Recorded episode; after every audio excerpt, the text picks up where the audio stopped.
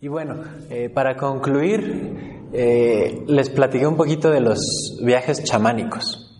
Entonces, por lo regular se hacen con el tambor o con la maraca o incluso sin sonido puedes hacerlos. Eh, y por lo regular se viaja a tres mundos. En muchas culturas chamánicas son muy diferentes sus viajes, pero casi en todas se conocen esos tres mundos. Entonces está este mundo intermedio, que es donde estamos, pero como la parte energética. Entonces puedes viajar en este mundo a conectar con un árbol o hacer sanación a alguna persona que vive en otra parte del mundo. Luego existe el mundo inferior o el mundo de abajo, que no es tanto como el infierno, es como un mundo dentro de la tierra. Y entonces eh, bajas, desciendes con tu, con, tu atención y tu conciencia. Y en ese mundo de abajo, eh, el, mundo es como más sólido, como una selva, como un bosque, como cosas que conocemos en este mundo, en las que puedes estar.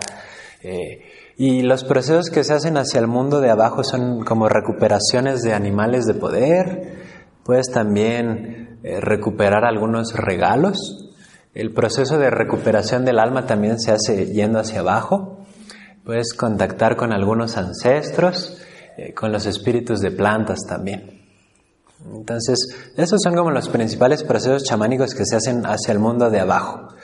Y ahora, el mundo de hay un mundo hacia arriba, o el mundo de arriba, que es como más sutil. Entonces, no es tan físico, no es como un bosque, no es como una selva, no es como una ciudad de cristales o una ciudad de arena, como así más que puede como desaparecer de repente, ¿no? Una ciudad en las nubes. Esa es como la sensación que te da cuando estás en esos mundos. Y en, esos en ese mundo de arriba también puedes conocer ancestros. Se dice que puedes hacer viajes para conocer vidas pasadas eh, y sanarlas.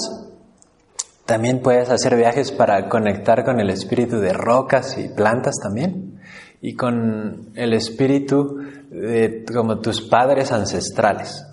Como, como tus verdaderos padres, que en última instancia son los verdaderos padres de todos.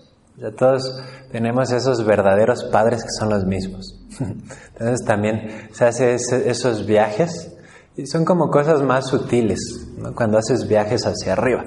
Pero eso es como una generalidad o generalización, ¿cómo se dice?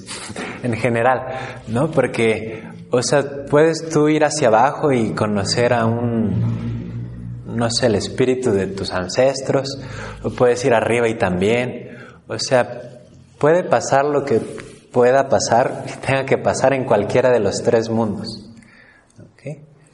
Por ejemplo, yo casi no bajo y casi no subo.